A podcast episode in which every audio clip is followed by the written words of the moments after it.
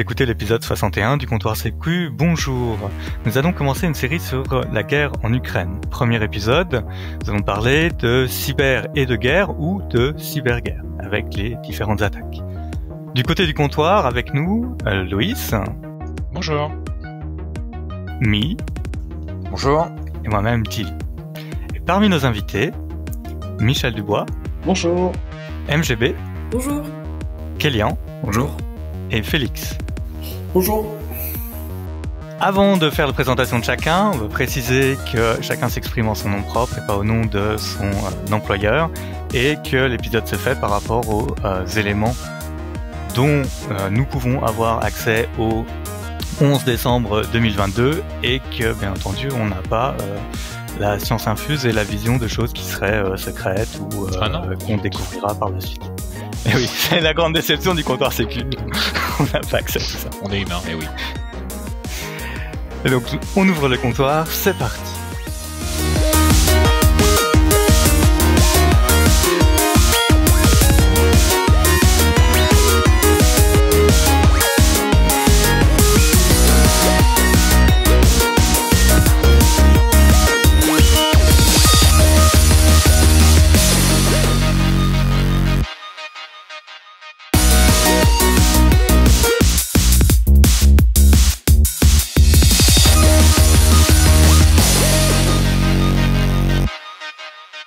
Alors une euh, petite euh, présentation, c'est un petit tour de table. Euh, Michel, toi, qu'est-ce que qui t'es Qu'est-ce que tu fais?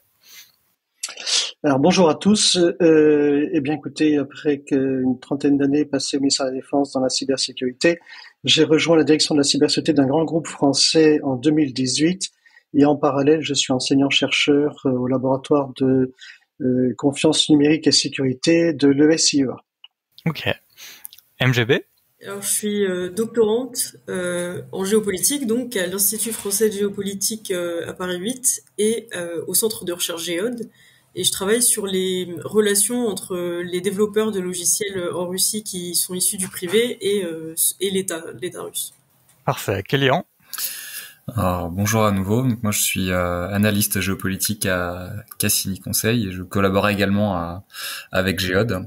Et euh, je me spécialise surtout sur les questions de d'opérations informationnelles, entrepreneuriat d'influence et euh, géopolitique euh, russe et des- de l'espace post-soviétique en général. Ok. Et Félix? Euh, donc Félix Aimé, bonjour également. Euh, je, je suis chercheur en, en threat intelligence depuis une dizaine d'années, principalement sur des problématiques de cyberespionnage et euh, voilà cybersabotage, euh, un peu plus loin sur de la cybercriminalité. Ok. Et on peut peut-être préciser pour nos auditeurs qui ont l'habitude d'avoir Mi euh, qui nous explique plein de choses. Mi, est-ce que tu peux redonner aussi un peu de background sur toi? Euh, du coup, je de l'analyse. Je suis analyste en cybersécurité, euh, spécialisé en analyse et renseignement sur les menaces. Du coup, je fais de la CI euh, technique très intel et aussi un peu de géopolitique. Donc c'est toi qui vas conduire euh, un peu cet épisode parce que tu connais mieux, largement mieux le, sujet que moi. J'ai cru comprendre qu'on allait commencer par euh, resituer un peu euh, le rôle de la cyber dans euh, la guerre. Tout à fait. Euh, donc, on s'est posé cette question pour cet épisode, pour cette première partie, la cyber et la guerre ou la cyberguerre. Qu'est-ce que la cyber dans ce dans dans cet dans cet état, dans- en état de guerre en fait, est-ce qu'on peut considérer ça comme un nouveau moyen de guerre? Est-ce que c'est complémentaire? Est-ce que c'est euh, du coup euh, de manière euh, utilisée uniquement sans penser à plus de, de stratégie que ça? Euh, Et donc euh, sur ça, on est euh, on a une question un peu de ce côté-là. Euh, de manière générale, euh, comme on n'a pas tous les éléments aujourd'hui, on va se baser sur euh, ce qui est, public et des rapports, notamment comme ceux de Microsoft, qui du coup mentionnent une complémentarité, voire une utilité simultanée de, ces moyens-là. Et on a aussi la partie concernant la synchronisation euh, d'attaques euh, qu'on a pu voir entre euh, différents euh, groupes, euh, à la fois euh, des groupes étatiques et des groupes semi-étatiques, pour, euh, on va dire, euh, cibler euh, suite à des moyens euh, kinétiques. Qu'est-ce que tu appelles des moyens kinétiques? Alors, euh, donc euh, les moyens kinétiques, ça va être des moyens de type euh, missile, euh, tout ce qui va être euh, des dégâts dans le monde physique, et on va dire euh, la partie euh, moyen euh, cyber, ça va être les dégâts dans le monde numérique. et donc là, on peut inclure tout ce qui est data center, système d'information. dans certains extrêmes, on pourrait inclure les antennes aussi, mais bon, après, ça va dépendre des choix de chacun. Ok, donc on va dire kinétique versus euh, cyber. Euh, Michel, est-ce que tu peux nous donner euh, un peu un éclairage historique sur l'évolution des conflits et finalement le, le cyber Comment est-ce que ça rentre là-dedans d'après toi? En fait, la guerre, c'est un, un, état de conflit armé entre plusieurs groupes politiques constitués comme des États. Donc, donc on est sur un conflit armé entre États. et historiquement, la guerre, elle s'est déroulée avec des armées derrière. Et quand on regarde l'évolution de, de, de, ces, de ces armées, de, de, la potentialité de ces armées, au tout départ, on avait l'infanterie, et puis quand la cavalerie est arrivée, ben, la nouvelle armée, la cavalerie est arrivée en avance de phase et, commençait à attaquer, et on envoyait l'infanterie après. Et puis quand l'aviation est arrivée, on a commencé à envoyer l'aviation, et puis après ça, on a envoyé le reste. Hein. Ça a été le, le, le, le, le point culminant finalement de, de, de, ce fait, ça a été la guerre en euh, en Irak, hein, l'opération Desert Storm, où finalement euh, l'armée de l'air, une fois qu'elle avait qu'elle était passée, euh, quand les cavaliers et les, les fantassins sont arrivés, le, travail avait déjà été quasiment fait et le, et l'Irak était tombé. Et donc aujourd'hui, on a une, autre arme, arme qui arrive, qui est l'arme cyber, et qui n'est en fait qu'une qu'une arme supplémentaire qu'on va envoyer en avance de phase. les Russes l'ont très bien intégré puisque dès 2008 en Géorgie, en fait, ils ont commencé par attaquer les systèmes d'information géorgiens avant de euh, rentrer physiquement sur le territoire et d'envahir la Géorgie. Et donc, ce que l'on constate aujourd'hui dans le dans le dans le conflit qui, qui, qui oppose l'Ukraine et la Russie, c'est que les Russes ont fait exactement la, même chose, c'est-à-dire qu'ils ont commencé par, par un certain nombre d'attaques euh, purement cyber, qu'ils ont contre, contre, contrebalancé avec et continué avec des attaques au sol, avec des attaques d'armes plus conventionnelles. Ah, donc voilà, si on voulait parler de cyberguerre, à mon sens, ça serait une guerre qui se déroulerait que dans le cyberespace, et à ce moment-là, on n'aurait pas le, le, reste de, de, des armes des armes conventionnelles. D'accord. Est-ce que ça fait consensus autour de la table ou est-ce qu'il y a des gens qui... Pour moi, le cyber, ça, ça vient, euh, voilà, c'est qu'un moyen, c'est un vecteur d'une guerre euh, kinétique. Ça permet de la reconnaissance, euh, ça permet de la déstabilisation, de la communication, de la propagande, euh, mais en aucun cas, euh, en aucun cas, ça remplacera voilà les, les armes standards, euh, les, les vecteurs tels que les missiles. On n'a pas assez d'opérateurs. Un missile, ça coûte pas si cher à, mettre en œuvre, contrairement à, au développement euh, de, euh, de, programmes cyber à de la reconnaissance qui est très très longue, tandis que de la reconnaissance par satellite ou de l'illumination de cible, c'est beaucoup plus facile, c'est beaucoup plus simple. Donc, jusqu'à ce jour, euh, le, le, cyber tend pas nécessairement à, à, remplacer, on est encore très très loin du compte, voilà, des, euh, des, des, armes standards dans un conflit, qui soient de haute ou basse intensité. C'est étonnant, Félix, ce que tu dis. Enfin, moi, vous savez que tu vision de l'extérieur, je, je, me t'ai dit, bah, en fait, le, le, un missile, ça coûte beaucoup plus cher qu'une attaque cyber, et finalement, l'attaque cyber, c'est un peu l'attaque un peu pas chère que tu peux faire avec des vulnérabilités, mais c'est quoi? C'est par rapport au type de, de système que tu veux attaquer, qu'on est sur des systèmes un peu ukrainiens, un peu complexes, ça coûte finalement plus cher qu'une attaque un peu simple. On prend des vulnérabilités trouvées sur euh, euh sur un sur un exploit DB. Bah, le problème en fait, c'est que euh, c'est aussi euh, sur la variété des systèmes qu'on va qu'on va être amené à cibler. Euh, un, un, missile, on va dire un missile de croisière, c'est relativement cher. Genre, je sais pas, ça doit être dans 200 000, euh, 300 000 dollars. Euh, mais par contre, euh, voilà, on a juste à avoir des, des images satellites, des coordonnées, à connaître le terrain et à lancer. Euh, si on veut utiliser euh, du zero day euh, sur des systèmes informatiques, malheureusement, les systèmes sont sont hétéroclites et on, on ciblera qu'une qu'une partie de, de, ces systèmes d'information. Donc un, un zero day qui pourrait tout cibler euh, sans avoir d'ailleurs de, euh, je sais pas comment on appelle ça, de, de répercussions un peu à l'étranger. Bah, ce, ce, fut le cas des, des, des précédentes campagnes de, de Wiper en mode Worm à la NotPetya ou Bad Rabbit. Euh, voilà, on, on, a ce problème-là également en, en cyber. C'est euh, pour moi, ça ne va pas euh, forcément remplacer en tous les cas. Et je pense que c'est ce qu'on voit avec ce conflit en Ukraine. Euh, je pense que la, la, Russie a été désarmée notamment de son nombre euh, d'opérateurs. Euh, elle a préparé le conflit, ça, ça s'est vu avec certains incidents qu'il y a eu dans les premiers jours, et par la suite, des attaques vraiment notables, il n'y en a pas eu énormément. Et est-ce que c'est un manque de préparation, on va dire, dans la durée de la Russie? Est-ce qu'elle elle pensait à une opération éclair, donc elle s'est dit tiens on va on va préparer des attaques pour le premier jour et ensuite de toute façon on aura Kiev donc on aura on n'aura plus rien à attaquer. Euh, là aussi ça c'est une question euh, assez intéressante. Alors moi sur ça, je vais juste ajouter quelques petites euh, spécificités. Euh, donc euh, l'utilisation de la cyber, c'est quelque chose de complexe. Ça a besoin de beaucoup d'analyses en fait pour l'utiliser, notamment des analyses de temporalité. la partie sur les effets, est-ce qu'on veut des effets de destruction ou des effets d'espionnage? La partie tout ce qui va être analyse de risque. Et là dedans, on va avoir différents types d'analyse de risque. L'analyse légale, parce qu'on est toujours quand même dans du droit international. La plupart du temps, celui qui va s'appliquer, c'est le droit international humanitaire. derrière, on va avoir tout ce qui va être politique. Est-ce qu'on risque euh, des crises politiques derrière et l'analyse euh, purement militaire euh, qui va en découler. Il y a aussi l'idée d'efficience. Est-ce que ça coûte plus cher d'utiliser ça que de balancer un missile? Combien on va perdre? Est-ce que ça vaut le coup d'utiliser cette vulnérabilité 0D aujourd'hui en sachant peut-être en face ils vont la toper, ils vont nous brûler cette cette arme, on va dire entre guillemets cyber, pour pour euh, plusieurs euh, pays, puisque aujourd'hui il y a beaucoup de collaboration dessus. Donc est-ce qu'il y a cette, ce besoin-là? Et enfin, le dernier, la dernière euh, dernière possibilité, c'est est-ce qu'on utilise la fonction cyber toute seule ou en combinaison avec d'autres moyens? Après, excusez-moi, vous parlez, enfin, je suis de l'extérieur, mais vous parlez quand même beaucoup de 0D, mais enfin, on considère que quoi, que le niveau de l'Ukraine était suffisant pour avoir finalement que des 0D pour attaquer, ou finalement on avait encore des systèmes qui étaient vulnérables, un peu classiques, finalement ont pu, ont pu interrompre. Enfin, ok, 0 day c'est cher, etc. Mais est-ce que finalement des attaques un peu plus classiques et des vulnérabilités comme on voit partout malheureusement dans les entreprises et, ça, on suffit, euh, on suffit pour pouvoir justement compromettre certains systèmes euh, durant ce conflit?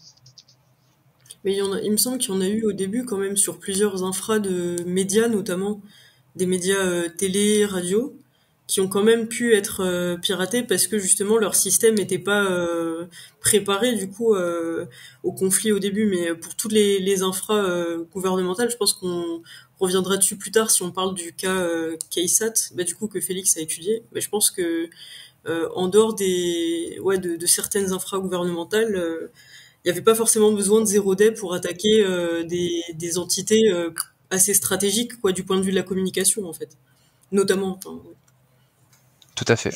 Après, après pour les infra industriels, juste je mettrai un bémol parce que eh, par contre les infra industriels, on a pu voir qu'elles étaient quand même largement préparées. Il y a eu des tentatives, euh, en fait les les, enfin il me semble qu'au début du conflit, euh, il y a eu quand même, un, enfin ça a été rapporté des tentatives de scannage massive euh, des, en gros des ports qui pouvaient être attachés à Energo par exemple, l'entreprise du coup énergétique principale en Ukraine.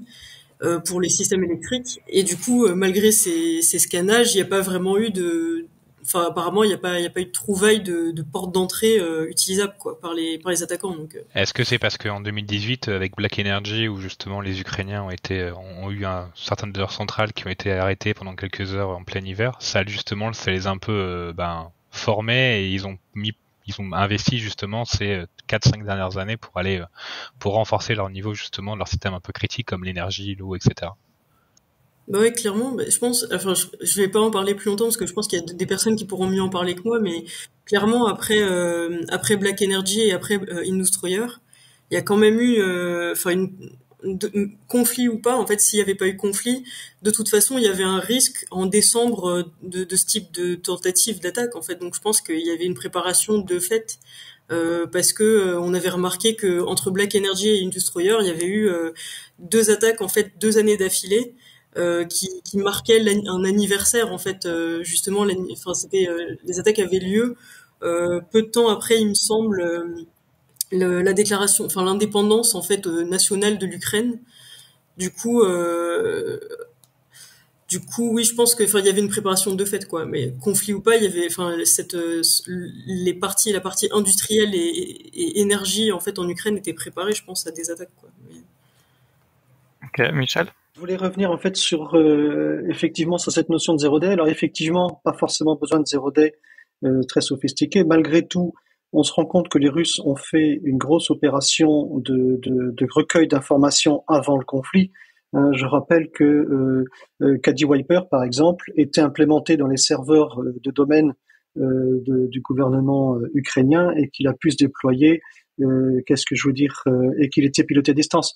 Et que ce déploiement sur les serveurs de domaine montre qu'il y a eu un, un, une étude préalable et qu'il y avait des investigations faites par les Russes qui leur a permis de, positionner leur wiper au bon endroit. Euh, quand les Américains, enfin, on sait que les Américains sont intervenus pour donner un coup de main, euh, et aider les, Ukrainiens. Euh, il y a certains wipers qui ont été détectés en avance de face, qui avaient déjà pré-positionné. Donc il y a quand même un gros travail de reconnaissance de, la cible qui avait été fait avant euh, et qui leur a permis de, positionner leur wiper pour pouvoir les déclencher le moment voulu. Je pensais, euh, je pensais à ça également. L'Ukraine, ça fait ça fait dix ans, moins de dix ans, ça fait depuis 2013-2014 qu'elle se prend. C'est vraiment un laboratoire pour la, la, voilà les attaques, euh, notamment russophones, que ce soit des, des, des, attaques vraiment purement informationnelles, mais également informatiques. Et donc, les Russes ont une connaissance quasi parfaite, je pense, aujourd'hui euh, des réseaux ukrainiens de par leur campagne de reconnaissance et euh, ils s'en sont servis. Et euh, là, je rejoins totalement Michel là-dessus sur la préparation et la connaissance euh, russe de l'Ukraine. Il faut savoir aussi que que l'Ukraine, voilà, le, le, SBU et le KGB, c'est un peu je t'aime moi non plus par, par le passé, suivant les, les différents gouvernements, etc., etc. Et, donc la Russie avait et a une connaissance très très très bonne, notamment avec des, des campagnes de type Gamaredon, etc., des, des réseaux ukrainiens sur du prépositionnement, sur la reconnaissance. Et, je voulais revenir aussi sur ce point, le, ce que disait Mimi tout à l'heure sur le, le, les armes, l'arme cyber. Euh, on, on, aurait pu, on pourrait comparer l'arme cyber au, à l'arme biologique ou à l'arme chimique. C'est-à-dire que c'est des armes qui sont dangereuses dans le sens où elles peuvent se retourner contre l'ennemi, contre le contre l'émetteur de l'arme, contre, contre l'utilisateur. Et euh, c'est ce qu'un peu qu'ont vécu les Russes euh, avec notre Petya où finalement ils visaient l'Ukraine, ils ont attaqué le monde entier et ils auraient pu se, ça aurait contre eux aussi. Et euh, justement entre 2017 NotPetya et 2022 euh, le conflit en Ukraine, ils ont euh, ils sont bien améliorés puisqu'ils arrivent à cibler vraiment leurs armes et ils ont éliminé ce facteur d'incertitude où l'arme qu'ils ont conçue, elle va vraiment cibler l'Ukraine et personne d'autre. Donc il y, a, une grosse montée en maturité dans ce domaine-là du côté des Russes. Juste, excusez-moi, j'ai une question très naïve, mais euh, ce, système de reconnaissance, que vous expliquez, qui est extrêmement important pour euh, la Russie de comprendre les systèmes, euh, un peu globaux d'un pays, c'est fait qu'en Ukraine? On a ici des cas justement hors hors Ukraine, où on a vraiment cette volonté russe d'avoir une meilleure connaissance des réseaux de d'ennemis directs ou de potentiels ennemis ou de choses comme ça. En France, c'est fait aussi. Des prépositionnements en France, il y en a eu qui ont été dénoncés par les pouvoirs publics. Mais euh, enfin, faut pas se leurrer. À partir du moment où vous êtes un, vous êtes d'intérêt euh, pour euh, les opérations russes, il va y avoir du prépositionnement. Que ce soit les opérations russes ou d'autres États, hein, parce que je pense pas que les Russes soient les seuls à, faire du prépositionnement. Oui. Alors aujourd'hui, on, on, parle, on parle prépositionnement sur Russie et Ukraine, mais effectivement, il n'y a pas que. Hein. Puis il y en a qui le font de manière plus ou moins subtile. Euh, pour revenir euh, rapidement sur euh, ce que je mentionnais tout à l'heure, sur les unforward opérations.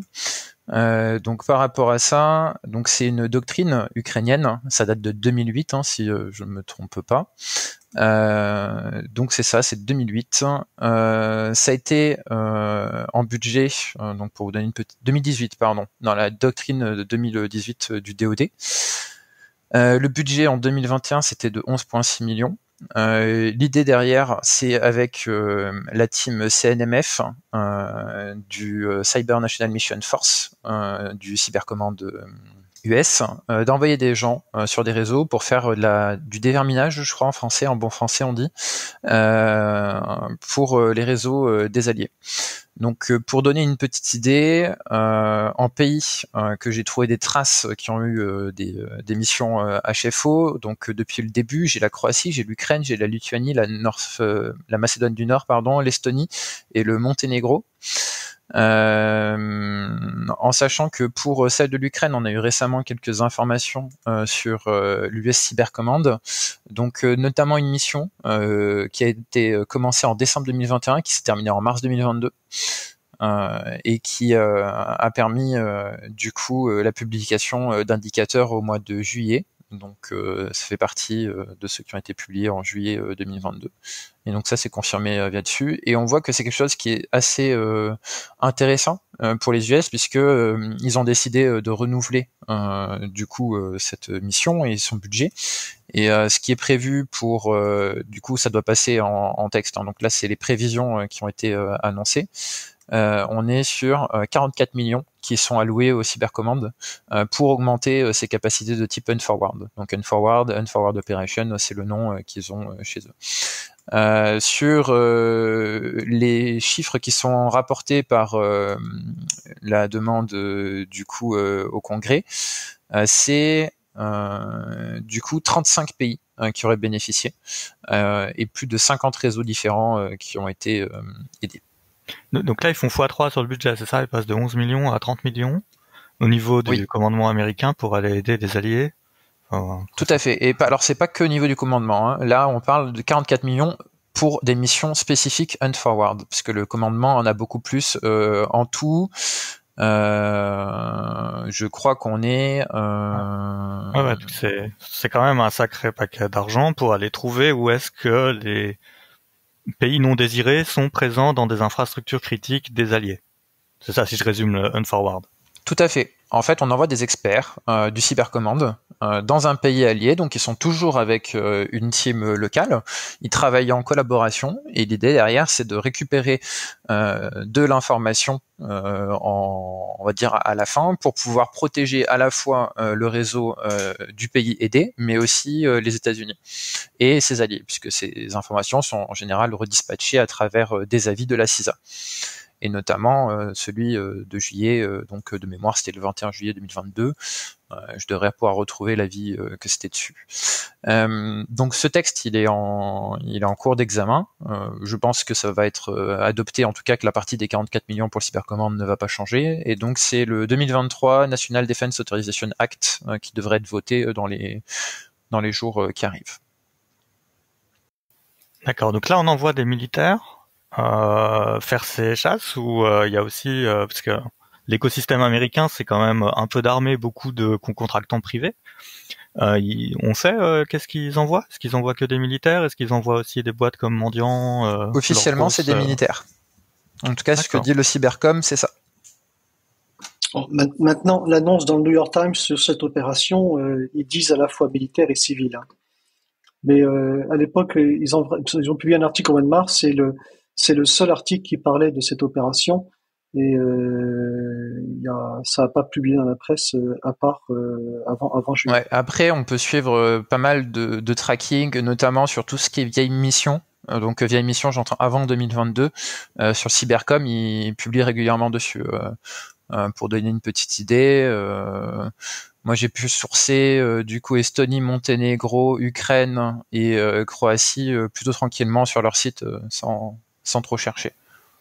Ok, donc on est en présence d'une guerre, si je résume ce qu'on a dit, qui a une composante cyber, qui a commencé bien avant le mouvement des autres corps d'armée, euh, pour lequel il y a déjà eu du euh, déminage en amont euh, par les Alliés. Donc finalement, ce sera intéressant de voir comment on date le, début du conflit, enfin comment les historiens datent le début du conflit. Après, on a les premières attaques. On a, on a dit que ça commençait par des attaques euh, de nature cyber ou ça a commencé par des missiles? Comment euh... ben, Si on se réfère à ce que aux annonces de Microsoft, euh, on est sur du 15 janvier, hein, puisque Whispergate euh, va être l'annonce de la découverte de Whispergate va être diffusée le 15 janvier par Microsoft. Hein, donc on est trois quatre semaines avant le début du conflit. Ok, donc on commence euh, par une dimension cyber et après on rajoute les autres euh, corps d'armes. Oui, parce que juste pour dire, parce que je pense, je suis d'accord parce que le, enfin, dans le la nuit du 13 au 14 février, en fait, euh, justement, c'est là où ils utilisent le wiper. C'est quelques heures avant la déclaration officielle de l'envoi des troupes russes en Ukraine. Et en fait, les troupes pénètrent derrière la frontière en fait ukrainienne, quelques heures après l'utilisation du wiper qui a lieu dans la soirée du coup. Et, là, ça devient vraiment le matin dans la nuit quand les troupes rentrent derrière, enfin passent la frontière en fait. Du coup. Sachant que le wiper avait quoi comme objectif concrètement? C'est justement de préparer l'entrée des troupes pour justement compromettre le système de enfin compromettre des éléments en Alors c'était quoi l'objectif premier ce, ce wiper Il était visé sur quel type de système? Félix, tu veux détailler vu que tu l'as bien étudié?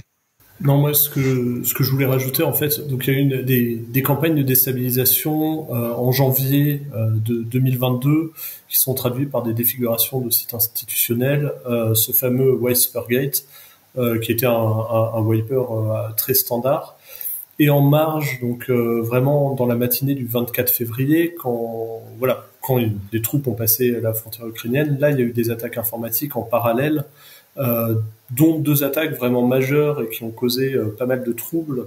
Euh, une attaque sur des corps routeurs en Ukraine, donc des, des, routeurs opérateurs qui ont été une cinquantaine, si mes souvenirs sont bons, qui ont été sabotés à, à, distance par le moyen cyber. Et, pour les restaurer, il fallait vraiment un accès physique à chacun des routeurs.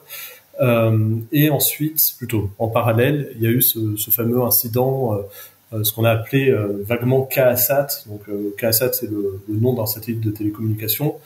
malgré ce qui était présent au départ dans la presse, en fait, cet incident n'a pas du tout ciblé le satellite en lui-même. si on enlève ce lien satellitaire, c'est une attaque informatique tout à fait standard à l'encontre de modems satellitaires utilisés notamment par le, gouvernement et l'armée ukrainienne pour ces, ces, communications de crise.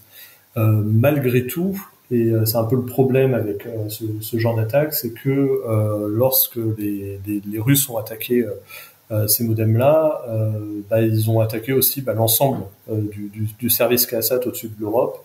Donc énormément de, pays, d'entreprises et, de, de, gouvernements ont, également été impactés par cette attaque. Donc on voit bien que c'est difficile d'avoir sur une arme cyber la maîtrise totale de l'impact, quoi tu veux neutraliser tes moyens de communication, ça jusque-là j'arrive à comprendre que tu attaques un pays, t'as pas envie que les armées communiquent bien en face, mais euh, tu as des effets de bord du fait de la mutualisation de certains systèmes de communication.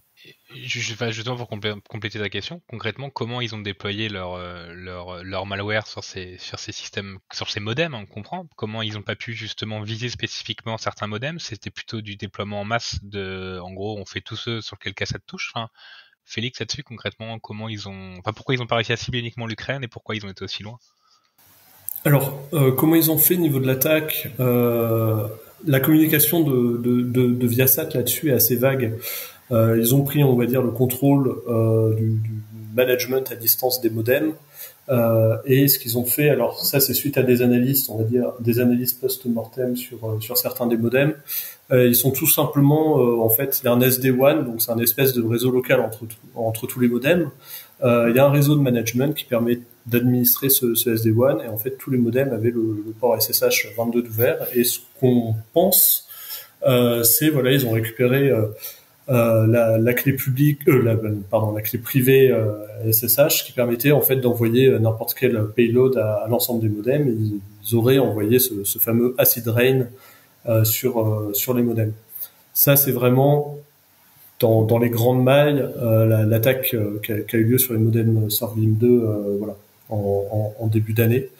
Euh, après, pourquoi ils n'ont pas uniquement euh, voilà ciblé des modems ukrainiens? Bah, le, problème, c'est la géographie euh, des, des, modems et savoir comment ils étaient voilà comment ils étaient différencier dans le, dans le réseau, euh, plutôt voilà, dans la base de données de management de, de, de Viasat. Ça, aujourd'hui, on ne le sait pas. Peut-être qu'ils n'étaient pas du tout euh, euh, voilà, différenciés par plaque géographique ou par pays ou par euh, fournisseur d'accès ou autre. Et donc, voilà, ils ont préféré faire envoyer un payload sur l'ensemble des modems. Et, et, voilà, sachant pertinemment qu'ils allaient au moins cibler quelques modems ukrainiens. Après, le, le, gros problème aussi euh, là-dedans, c'est que euh, ce système de, de, de KSAT, euh, il y, a, un système très public, donc des fournisseurs d'accès par Internet l'utilisent. Voilà, si vous êtes en zone très reculée, en zone blanche, etc., vous pouvez l'utiliser un peu à, la manière de Starlink. Et il y a aussi bah, cette fameuse utilisation dans des contextes de crise par des, des secours ou des, des, gouvernements. Les pompiers français l'utilisaient également. Euh, sauf que là, les modems sont déployés évidemment dans un, dans un contexte de crise, donc peut-être que les, les, équipements achetés par, par l'armée ukrainienne et le gouvernement ukrainien n'étaient pas opérationnels euh, voilà, en, cette matinée aussi du 24 février. Donc, est-ce que l'impact a eu un, plutôt l'attaque, pardon, a eu un réel impact sur les, les, communications euh, de l'armée ou du gouvernement ukrainien? Ça, c'est toujours euh, une, une, question qui reste en suspens. Par contre, l'impact sur des opérateurs on va dire des opérateurs d'importance vitale et des fournisseurs d'accès, genre Madame Michu euh, qui, qui habite au fin fond des Deux-Sèvres, elle a eu un réel impact. Moi, je suis allé voir des, des, des, personnes affectées parce que euh, voilà il me fallait une, une parabole etc et euh, j'ai euh, voilà j'ai quelqu'un qui m'a dit bon bah, de toute façon les Russes ont attaqué mon modem je vous file la parabole et le modem qui était totalement wipé. Mais on, on estime à plusieurs milliers voire dizaines de milliers de, de modems qui ont été complètement sabotés durant durant cette attaque au-dessus de l'Europe oui, sur ça, on peut ajouter euh, donc les impacts français euh, pour parler un peu plus à, à nos auditeurs. donc, on a Blue et on a Nornet qui ont été euh, quand même très affecté au point euh, que euh, si au début de l'attaque ils disaient que c'était juste des problèmes, ils ont vite pointé du doigt leurs partenaires. C'est qui Blue et Lornet Excuse-moi pour ceux qui connaissent pas, ils font quoi? C'est des fournisseurs d'internet par satellite. D'accord. Qui été en marque blanche en gros avec Lucasat, enfin avec c'est ça. En gros ils utilisent les solutions, oui. d'accord. Oui, oui. Bon, globalement, il n'y a pas beaucoup d'opérateurs satellitaires dans le monde. Hein en, qui ont vraiment un réseau en soi. C'est un peu la même chose que ce qu'on a sur les opérateurs télécoms euh, français entre guillemets, où on va avoir euh, une blinde de FAI euh, type La Poste, Auchan Télécom, etc. En fait, ils n'ont pas de réseau derrière. ça va être du coup des opérateurs qui vont avoir des petites infrastructures. Alors on va pas rentrer dans tous les détails, mais en gros, on fait la différence entre ceux qui ont vraiment des réseaux et ceux qui n'ont pas de réseau en propre. Et, et, et, juste, enfin, pour rebondir sur ça, j'ai deux sous-questions. C'est que première question, est-ce que c'est la seule, parce que Kassat, on a entendu beaucoup parler quand même. Est-ce que c'est la seule attaque qu'ont fait les Russes qui ont eu des impacts hors Ukraine Et est-ce qu'il y a eu des réactions un peu politiques ou un peu, enfin, est-ce qu'il y a des réactions un peu, parce que mine de rien, bah, on l'a vu euh, physiquement avec la Pologne notamment hein, quand il y a eu des impacts plus directs euh, physiques euh, sur le pays. Mais est-ce qu'il y a eu des réactions suite à ces attaques qui finalement ont dépassé bah, le, périmètre simple de l'Ukraine? Euh, voilà, deux questions, c'est ce qu'il y a eu d'autres types d'attaques et voilà. Oui. Euh, du coup, c'est la première fois, euh, à ma connaissance, après peut-être je, je, me trompe, mais en tout cas, c'est une des rares attributions euh, qu'a fait euh, l'Europe. Euh, pour moi, c'est la première, peut-être que je me trompe, mais l'Europe a attribué officiellement l'attaque du coup à la Russie. donc c'était le 10 mai 2022. Euh, ça a été aussi attribué officiellement par les US, donc Juste par la... spécifiquement? C'est non, c'est l'Union européenne, donc euh, c'est euh, le, le, le, Conseil de ce côté-là. les US, donc côté département d'État, ça a été attribué, mais je crois que c'était aussi un speech de Nuremberg du coup aux US, au UK et d'autres pays aussi qui ont qui ont attribué ça, dont notamment l'Ukraine mais il n'y a pas que euh, la France aussi, euh, je crois, sur un CR à, à confirmer ça. Euh, L'Assemblée nationale, ouais. Et à part dire on n'est pas content, qu'est-ce qui s'est passé? Enfin, à part faire un compte rendu et dire euh, tant que c'est fait attaquer par les Russes, attention. Il n'y a pas eu d'impact. En même temps, c'est difficile maintenant, je pense, de communiquer avec les Russes, mais de, de dire merci, c'est pas bien ce que vous avez fait, mais il n'y a pas vraiment eu. Alors, il faut faut savoir que du coup, c'est c'est compliqué. Euh, je vais pas dire que les sanctions qui sont tombées juste derrière étaient uniquement liées à ça, euh, puisqu'elles ont été aussi liées à d'autres activités euh, de la Russie. Euh, mais il y a eu quand même, je crois qu'on est au neuvième train de sanctions qui a été publié récemment contre la Russie. il y a eu un train de sanctions juste après l'attribution, si ce n'est le même jour. Enfin, je revérifie mon historique de sanctions.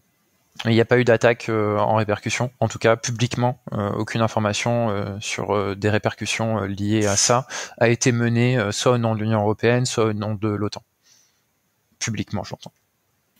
Ok. Est-ce qu'il y a eu d'autres d'autres attaques qui ont débordé les frontières et qui sont publiques et attribuées?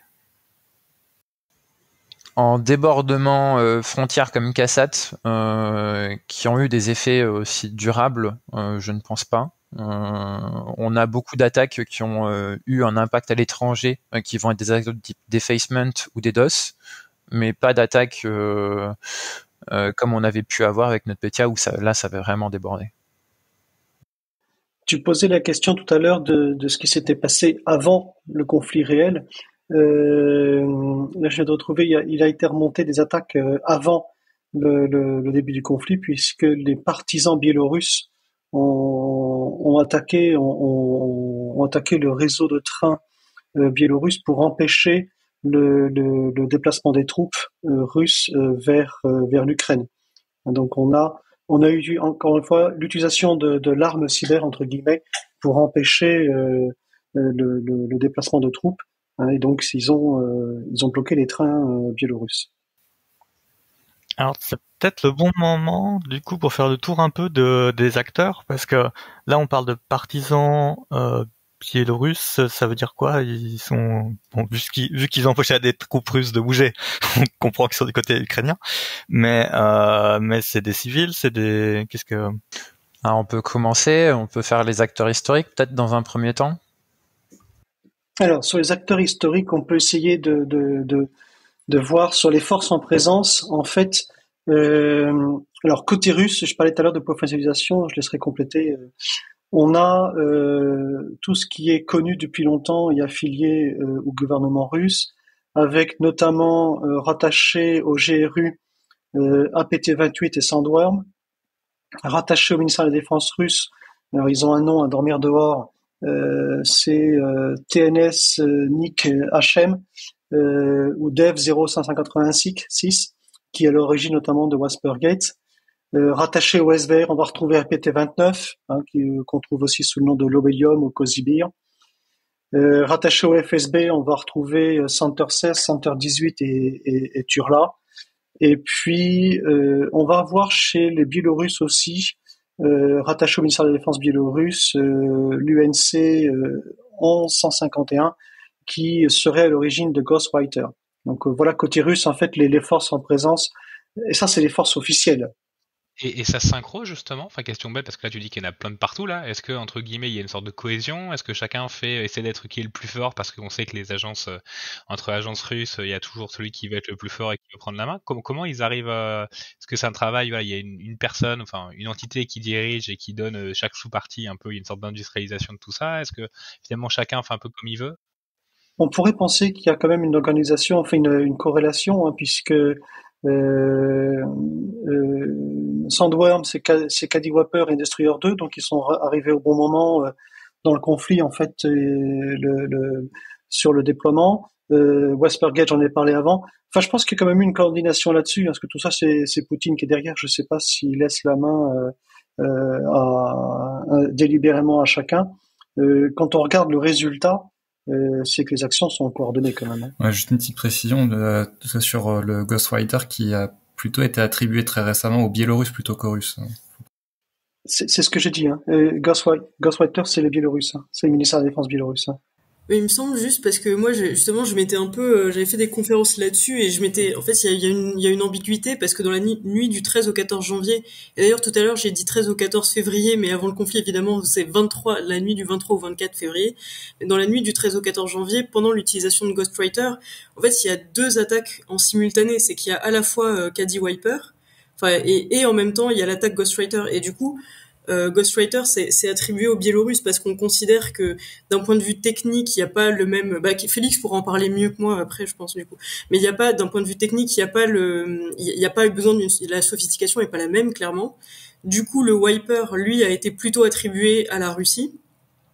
Euh, et à des groupes étatiques et du coup là on n'est pas sûr il me semble du coup de enfin a priori ce serait le Garou a priori ce serait son, potentiellement Sandworm ou un groupe proche par contre, Ghostwriter, c'est la partie vraiment communication avec euh, le, la fausse note de, rançon, en fait, fausse note de rançon logiciel, de ransomware, il me semble. Et du coup, là, on avait un, euh, cette fameuse, euh, cette fameuse image de note de rançon, en fait, euh, où on a des coordonnées GPS qui renvoient vers un parking en Biélorussie.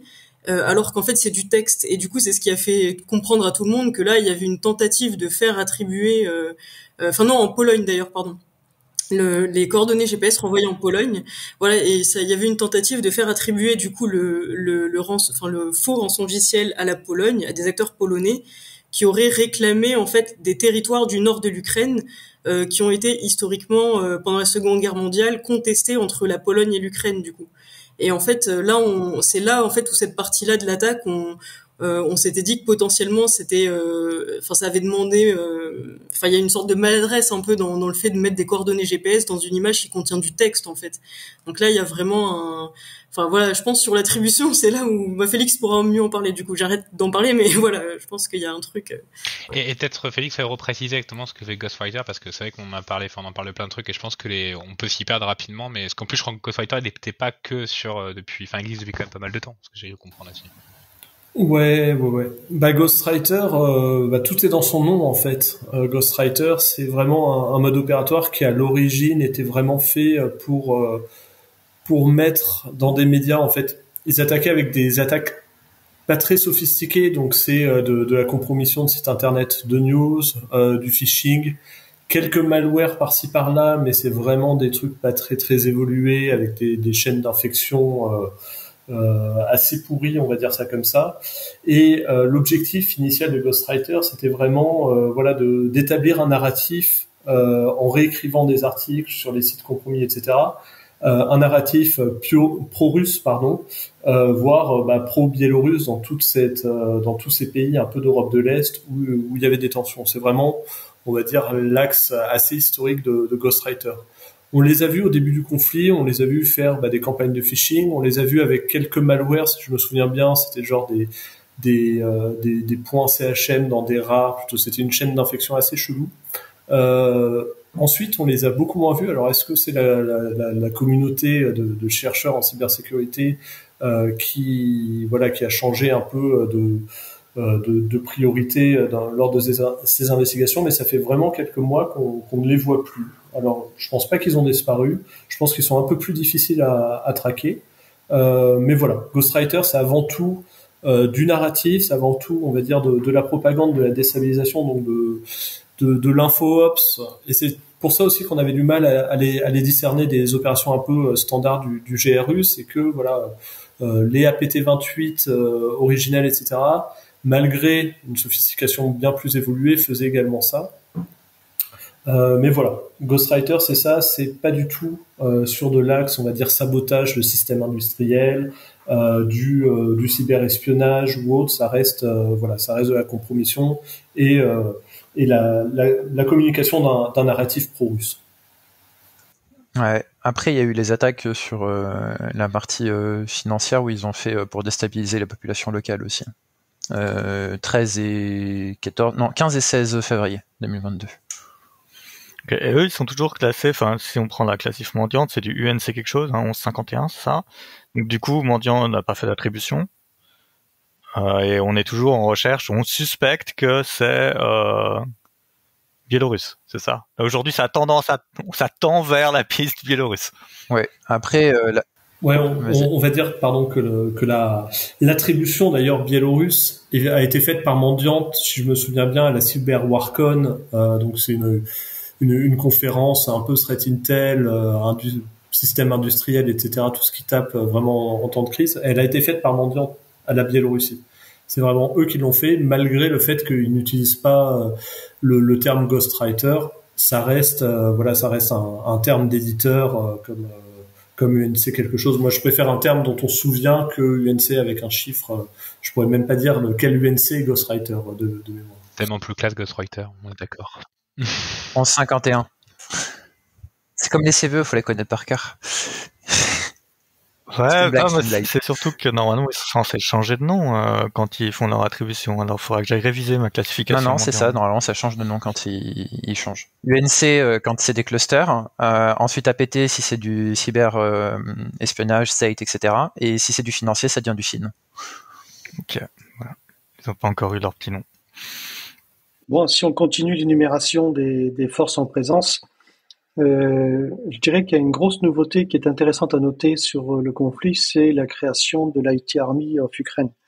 Et ça, euh, le, le, le, dès le 26 février, donc on, le 23-24, je crois que c'est mercredi, jeudi, le 26, donc c'est un samedi, et le samedi, le ministre, donc deux jours après, le ministre de, de, du numérique ukrainien annonce la création de cette euh, IT Army avec un succès qui est assez extraordinaire puisque euh, le Télégramme le samedi soir était à 90 000 participants et au plus fort du conflit, deux trois semaines après, ils étaient à 300 000 membres sur Telegram. Donc et, et, le concept est assez intéressant à noter puisque ils vont fournir sur le Telegram les cibles à atteindre en ukrainien et en anglais et libre à chacun de à chacun de ceux qui voulaient participer de en soutenant l'Ukraine d'attaquer ces cibles en question sachant que sur leur site internet, ils fournissaient euh, les moyens techniques et ils expliquaient comment faire pour euh, euh, cibler les, les, les, les, cibles qu'ils avaient qu'ils avaient fixées. C'était quoi? C'était du C'est un concept intéressant, je trouve. C'était du DDoS qui était demandé par. Alors, oui, il y a du DDoS, il y a du défacement, ouais, il y a du DDoS, défacement et vol de données. D'accord. Et c'était principalement des mercenaires entre guillemets de tous les pays? Enfin, on sait à peu près qui, qui, qui faisait partie de cette IT Army entre guillemets, enfin de cette. C'est un peu compliqué parce que je sais pas si sur Telegram on peut voir la liste de tous ceux qui sont euh, membres d'une entité. Euh, là actuellement aujourd'hui sur l'IT Army ils sont 207 000 ça, ça a baissé. Après, là où on a vu quelques informations, c'est quand ils avaient mal protégé un serveur euh, de commande, là où les gens allaient récupérer leurs euh, cibles, euh, parce que l'outil en fait qui met à disposition allait se connecter à un serveur pour récupérer des cibles. Et du coup, il y a eu une liste d'IP qui a leaké dessus ça. Mm. Par contre, je suis pas sûr que les analyses des, des countries qui étaient membres elles soient publiques. Donc, je vais m'arrêter là. Après, ça, ça reprend beaucoup euh, bah, l'esprit Anonymous, euh, l'esprit de, de partisans. On, le voit depuis les années 90. Ces démobilisations, malheureusement, elles sont très très mal structurées. On a des, des gens qui ont différents profils. Euh, on va avoir un peu de, de nuisance, donc des DDoS, des défigurations, un peu de leak de données. Malheureusement, et là je pense que c'est un peu péché pour l'Ukraine, c'est qu'elle a, elle a pas réussi vraiment à, à, fédérer, mais surtout à, elle a réussi pardon à fédérer, mais surtout pas structurer euh, cette, euh, cette masse pour faire des attaques un peu plus euh, sophistiquées. Et aussi, le problème, c'est qu'on voilà des, activistes qui prennent part à, la, tant à l'IT Army ou à, des groupes pro-russes bah, s'engagent également dans un conflit et ça peut se retourner contre eux par la diffusion de malware sous forme d'outils de DDoS, etc., etc. Donc ça, c'est vraiment, il y a eu un impact fortement médiatique, après, dans les faits, en termes de, nuisance à l'encontre de la Russie, euh, personnellement, peut-être qu'autour de la table, euh, vous, avez euh, un autre son de cloche, vous avez relevé des, choses, mais j'ai pas eu l'impression qu'il y ait forcément énormément d'impact. Alors, il n'y a pas eu d'impact majeur de destruction en fait. Par contre, il y a un impact de nuisance, un impact de nuisance qui est persistant sur certaines cibles. Euh, notamment, on peut citer euh, VTB récemment, donc semaine dernière ou semaine d'avant, qui s'est fait cibler et euh, ça a été impossible pour tous les clients euh, qui étaient euh, sur cette banque de, en VTB, se connecter. C'est ça, pour ceux qui connaissent pas. Oui, c'est une banque russe. Euh, ensuite, il y a eu des ciblages de systèmes d'authentification euh, de type régional euh, ou national, mais j'aurais dit plus régional, je crois, si je me trompe pas, qui permettait en fait l'authentification sur l'ensemble des services du gouvernement, des gouvernements locaux. Et là, quand il tapait ça, il y avait pas mal de monde qui réagissait. Euh, notamment euh, des sources de, de réaction, ça va être tout ce qui était sur OK, sur tout ce qui était VK, euh, et puis des gens sur Telegram aussi derrière. Euh, un des plus, un des faits, euh, moi j'avais noté qui était euh, particulièrement intéressant, c'est comment ils ont utilisé leur armée. moi, c'est quelque chose qui m'avait troublé, on va dire, dessus, parce que ce qui était la, convention entre les gens qui attaquaient et, enfin, qui se mettaient membres et qui mettaient leur puissance de DDoS à disposition de l'IT Army of et l'IT Army c'était vous nous donnez les cibles, vous attaquez. Et en fait, ils se sont servis un jour euh, de ça euh, pour pendant que les gens faisaient du DDoS en tant que euh, en tant que ils ont fait de la fumée. Alors j'ai pas le terme en français, je suis désolé, j'ai smoking gun en, anglais.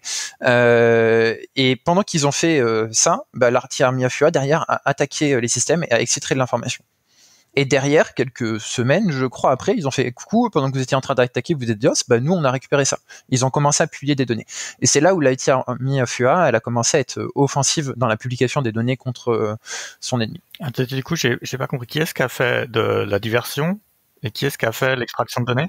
Alors l'extraction, moi je pense pour une unité euh, plus spécialisée de l'IT Army of UA. Au début, en fait, il y avait plusieurs salons. Euh, je sais pas si Félix, chez vous, vous avez euh, pu, pu voir ça, mais vous aviez une escalation en fait qui était possible de vos privilèges dans certains télégrammes. Donc il y avait le télégramme global et il y avait un espèce de télégramme à côté où vous pouviez rentrer si vous montrez suffisamment patte blanche sur cette partie-là.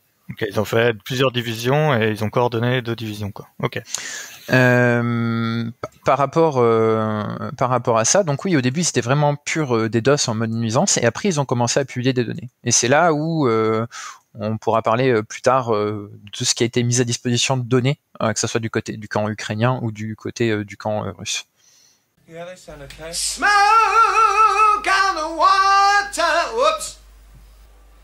Smoke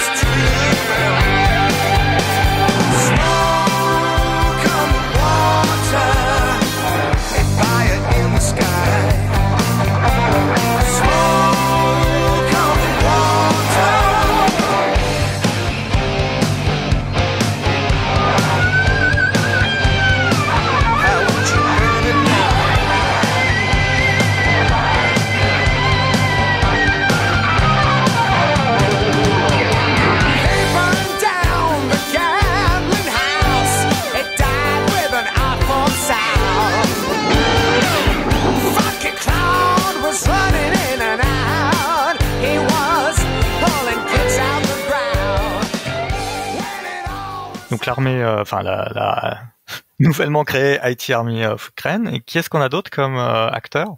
On va retrouver euh, dans les forces en présence. Alors je parle pas des alliés dont on a parlé tout à l'heure, notamment les Américains qui ont, qui donné un coup de main à l'Ukraine, mais on va retrouver en fait après toute la mouvance des activistes, avec notamment les Anonymous, avec Squad 303 qui va se créer expressément pour ce conflit et avec un site web où ils vont envoyer des SMS euh, dans, dans toute la Russie avec des messages ciblés.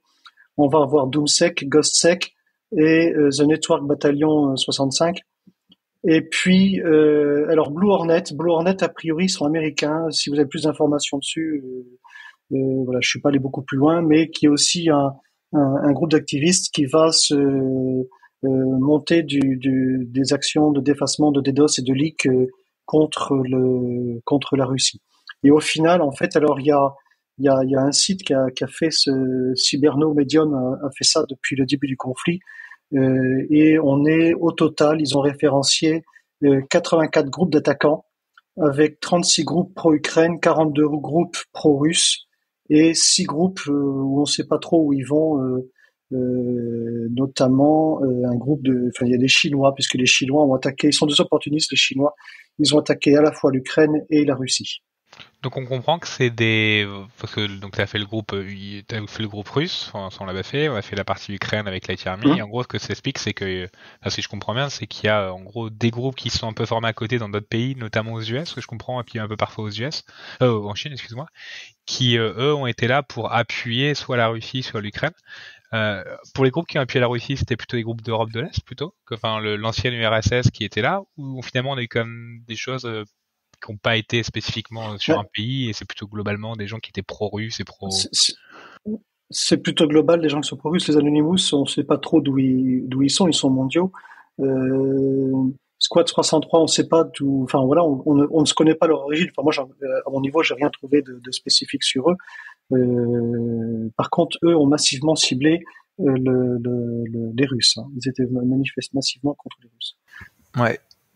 Ce qui est intéressant avec les Anonymous aussi, c'est qu'ils ont fait évoluer leur doctrine au, fur et à mesure du conflit, où au départ ils ont été, euh, ils ont attaqué la Russie spécifiquement, et euh, dans le courant du mois de mars, ils ont estimé que euh, l'UE, l'OTAN, ne faisait pas suffisamment pour défendre l'Ukraine, donc ils ont ciblé, ils ont commencé à cibler le, euh, l'Europe et l'OTAN, et pour arriver à fin mars, début avril, à euh, cibler spécifiquement toutes les entreprises euh, internationales qui avaient encore des activités en Russie.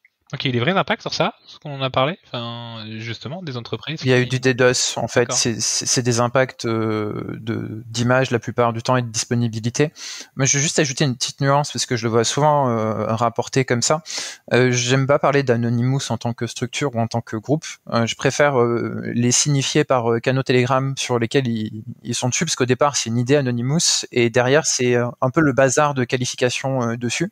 Donc on peut dire qu'il y a une, une partie, un canal Telegram qui se présentait comme Anonymous, qui a ciblé effectivement la partie NATO, etc.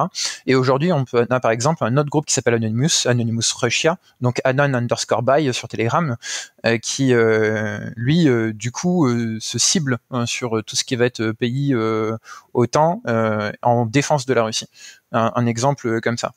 Euh, après, dans la partie activisme, moi je fais la différence entre deux choses. L'activisme où on va avoir des groupes qui vont être euh, euh, sponsorisés ou gérés ou avec une certaine direction du pays derrière, ce qu'on peut considérer l'IT Army of UA, et tout ce qui va être groupe de type activiste. Et là, par rapport à tout ce que tu as dit, moi j'aurais ajouté du coup Killnet, le groupe No Name, Exactnet, euh, From Russia with Love Team, mm. euh, Deadnet, euh, la partie cyber partisane, tout ce qui va être groupe type ID, Red Hacker Alliance, Russian Hacker Didit, la partie NRA Rose Partisan et rare d'autres rues. En groupes principaux qui ont eu des, des vrais des vrais éléments significatifs et en groupe qui n'a pas été mentionné jusqu'à présent, euh, aussi le, groupe Team One Fist, euh, qui lui a fait des attaques assez euh, destructrices sur la partie russe, avec des attaques qui ont été ciblées. Tu me fais une très bonne perche, c'était une, une, question que j'avais pour, pour vous, c'est est-ce que, parce qu'on a parlé beaucoup des impacts en Ukraine, ok, super important, est-ce que justement il y a eu des impacts en Russie assez, enfin parce qu'on parle surtout de l'Ukraine et des, problèmes qu'il y a, etc. Mais est-ce qu'en Russie il y a eu des vrais, euh, bah, les attaques comme euh, comme vous expliquez avant, enfin les différents groupes, les différents modes opératoires, est-ce qu'ils ont amené vraiment des impacts importants en Russie? Euh, Et si oui, lesquels? C'est compliqué d'avoir des retours de ce qui se passe en Russie. Moi, j'ai pas eu le sentiment que ça avait vraiment d'impact. Les, ce qui se faisait en Russie. Il y a même eu, moi j'ai même vu des commentaires sur Twitter et sur Telegram euh, où des gens commençaient à dire euh, en réponse sur les, les, les flux des Anonymous en disant bah, oui c'est bien gentil vous faites du leak et vous faites du DDoS mais en fait concrètement ça fait quoi? C'est quoi c'est quoi l'objectif après? En fait, si, il y a eu de vrais impacts, mais on, ouais, c'est vrai qu'on n'en entend pas tellement parler, mais il y a eu de bons impacts. Euh, je pense que mis là-dessus, tu pourras faire un point précis parce qu'on en a parlé ensemble. Je sais que tu as suivi de près. Et, par exemple, il y a des, il y a, il y a pas mal de DAB, il y a pas mal de distributeurs automatiques de billets qui ont été touchés en Russie avec des, avec des messages pro-Ukraine. Euh, il y a pas mal de, ça, je pense qu'on l'a vu parce qu'on sait qu'il y a des, il me semble qu'il y a même des youtubeurs français qui en ont parlé, mais des attaques qui ont été menées dans des entreprises russes avec des haut-parleurs qui ont été hijack euh, pour diffuser des messages euh, euh pour bah, en gros alerter en fait l'opinion russe de la guerre voilà et pro-Ukraine. Il y a eu aussi des ouais en fait de, de la musique, enfin des chants aussi nationaux ukrainiens qui ont été diffusés. Euh, les sites les plus les sites gouvernementaux les plus importants aussi sont tombés sous des attaques DDoS massives et ça bon c'était euh, enfin par exemple le site du ministère de la défense russe était protégé en amont du conflit avec euh, des techniques de géofencing donc ça n'a pas posé problème pour la défense par contre, le site du Kremlin est tombé plusieurs fois. Enfin, il y a les sites des grandes banques aussi qui sont tombés sous des attaques DDoS ce qui peut être gênant quand même pour certains, euh, bah pour pour les, enfin pour les personnes qui sont euh, clientes de ces banques en fait. Du coup, enfin il y a quand même eu quelques impacts. Euh, Enfin là comme ça. Euh, après, je pense autre sujet. Je dis ça, c'est digression que je vais pas continuer parce que voilà. Mais autre sujet. Et je sais que Mi a suivi de près. Et, ça, ce serait intéressant qu'on en parle à un moment si ça vient dans la conversation. Mais euh, typiquement les attaques euh, sur sur les fréquences radio, parce que ça, on sait qu'il y a eu pas mal de détournements et notamment sur des fréquences radio du ministère de, de la Défense russe, des troupes. Euh, pour diffuser par exemple pareil des chants ukrainiens, de la musique pour troller en fait. Euh, il y a eu des, musiques diffusées, je sais pas du rock, enfin un peu n'importe quoi. Euh, il y a eu pas mal d'attaques, enfin qui ont eu des impacts quand même. Après de là à évaluer l'impact que ça a eu sur le l'organisation des troupes, le, mouvement des troupes, etc. C'est difficile à dire. Mais il y a quand même eu pas mal d'impact pour, pour les consommateurs russes. Enfin ça, ouais ce qui est intéressant, alors ça va, enfin, moi, j'entendais beaucoup parler il y a quelques années de la de la volonté d'avoir un Internet totalement isolé, d'être, ils avaient fait des exercices de coupure. Enfin, il y avait quand même des vrais sujets autour de ça. On se rend compte notamment, voilà, par rapport à ce que tu, ce que tu me dis MGB, mais voilà, en gros, en gros, on se rend compte que finalement, ils sont pas isolés autant que ça et que bah, ils sont quand même pas mal dépendants aussi. Enfin, on peut quand même les toucher, quoi, ce que je comprends. Oui, en effet, après on y reviendra peut-être euh, un peu après, il y a eu euh, pendant très longtemps, il y a eu différents projets pour essayer de séparer l'internet russe du euh, de l'internet mondial. Parce qu'il y a cette, euh, il y a un peu cette obsession en Russie de se dire, on va essayer de, on va essayer de nous couper de l'internet. Alors on va se couper d'internet en premier pour être pour, pour être en sécurité. Puis il y a les différentes représentations des des des politiques derrière qui comprennent pas forcément comment ça marche. Mais ouais, mais effectivement, le, la structure même de, l'internet en Russie, l'internet russe s'est fondé sur euh, sur l'internet américain euh, de base lorsque c'est lorsque c'est arrivé en Russie. C'est pas comme c'est pas du tout comme euh, l'internet chinois qui s'est qui s'est construit à part. Après on en parlera peut-être plus en détail un peu plus tard. Ouais ce qu'on peut ce qu'on peut juste faire une petite remarque dessus c'est qu'ils ont fait des tests et qu'à chaque fois ça s'est foiré. Donc ils sont pas prêts ils ont fait des tests. Déjà, qu'est-ce que ça veut dire euh, Qu'est-ce que ça veut dire Ils ont fait des tests? Parce qu'il y a eu plusieurs dates qui ont été euh, qui ont été avancées. Euh, apparemment, ils auraient fait des tests tout au long de l'année 2020. Sauf que finalement, quand on regarde les gens qui ont participé, il y a au moins un des tests où on est sûr que qu'il s'agissait d'une jolie euh, présentation PowerPoint avec des gens qui buvaient du café. Donc, euh, qu'est-ce que ça donne comme euh, comme test concret? On sait pas trop. Après, il y a eu il y a eu des choses beaucoup plus concrètes un peu plus tard. il y a eu en octobre 2019 des tests qui ont été menés précisément dans l'Oural pour pour voir s'ils arrivaient à, ralentir à ralentir du trafic ou à couper du trafic.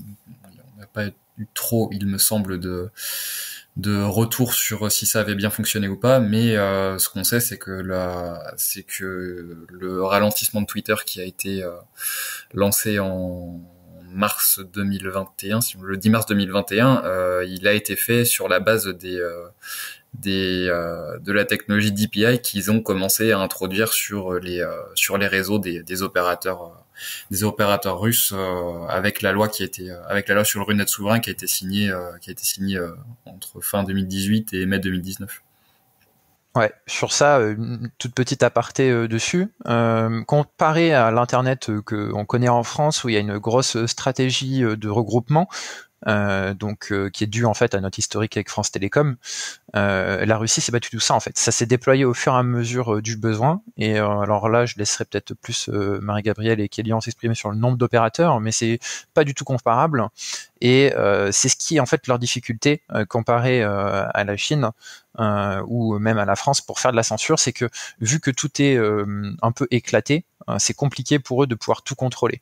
Et euh, la partie que tu mentionnais sur le contrôle du TPI est fait au niveau en fait des régions. Donc c'est une petite officine FSB à chaque niveau de région qui reçoit sa, liste euh, dessus et qui choisit ou non de l'appliquer puisqu'on a beaucoup de corruption aussi à ce niveau-là, notamment des opérateurs. D'ailleurs, même ça, euh, parce que moi je parlais de, j'ai parlé du, DPI d'un côté, mais c'est pas le même DPI, parce qu'en fait, il y a eu deux moments où la, technologie a été déployée. Il y a eu celle du FSB qui date de 2014, et effectivement ça fonctionne comme ça. Et en plus de ça, derrière, ils ont re-rajouté un autre, euh, bah, une autre loi euh, qui cette fois donne, euh, donne un certain contrôle à, à Roskomnadzor, hein, le, le censeur de, le censeur de l'internet en Russie. Donc il y a, déjà il y a deux il y a deux technologies différentes parce que les services de renseignement ils n'avaient pas spécialement besoin d'en rajouter. Donc euh, conclusion, ils se sont pas séparés d'Internet pendant le conflit et euh, on ne sait pas si où en sont réellement leurs essais et à quoi ça peut euh, ça peut conduire. Par contre, ils ont des box euh, de filtrage au niveau de certains opérateurs qui peuvent aider à limiter certaines choses. Quoi. C'est limite plus de la censure en gros ce que je comprends quoi. C'est de la censure. Ils ont, plus ils ont plus travaillé sur de la censure que sur vraiment le côté on va isoler nos systèmes et on est résilient totalement sur une cyberattaque d'un pays étranger quoi. Et sur la résilience, juste, je pense, euh, petite nuance, parce que je crois, enfin, Kélian, en fait, euh, a fait des recherches récemment qui montrent, enfin, qui, qui montrent, ouais, que les, en fait, ils veulent renforcer le système euh, de boîtier SORM et le système de surveillance, de filtrage des paquets réseau, donc DPI, justement, dit Packet Inspection, euh, pour 2023 et en fait ils veulent le renforcer en justement euh, en faisant un focus sur la cybersécurité pour justement éliminer les paquets qui pourraient euh, en fait être véhicules d'attaque en fait. Du coup il y a un focus maintenant qui est fait pour dépasser la partie censure et, et, favoriser un peu la partie cybersécurité avec le filtrage du coup des paquets ouais.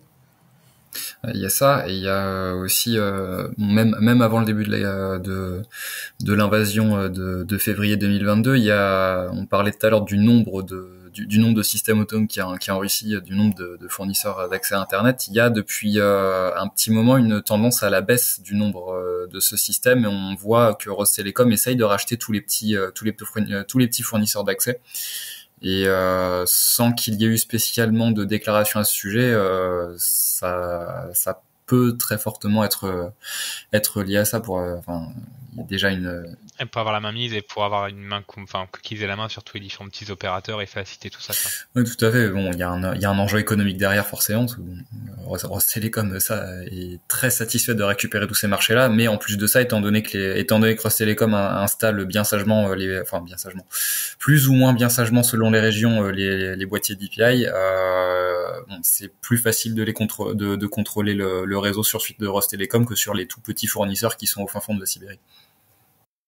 Donc, donc on, on, voit concrètement qu'il y a eu des impacts en Russie. Donc, de façon un peu globale, et c'est une question que je pense qu'on avait à peu près, avait à peu près, mais est-ce que finalement les attaques cyber ont eu vraiment un impact dans le conflit? Parce qu'on dit que finalement la Russie, bon, les DAP par exemple qui étaient impactés, etc. Bon, il y a eu l'image peut-être des Russes qui ont été un peu embêtés, qui ont se posé peut-être des questions, mais de façon un peu globale, est-ce que c'est un sujet qui, est-ce que parce qu'on parle, on parle, enfin, je pense que c'est quand même la première fois qu'on a un conflit où la cybersécurité, les cyberattaques ont quand même sont quand même aussi médiatisés, on a quand même des choses qui sont réalisées, on a, on a expliqué une condensation d'équipes vraiment spécifique, on a du mercenariat, enfin c'est assez impressionnant.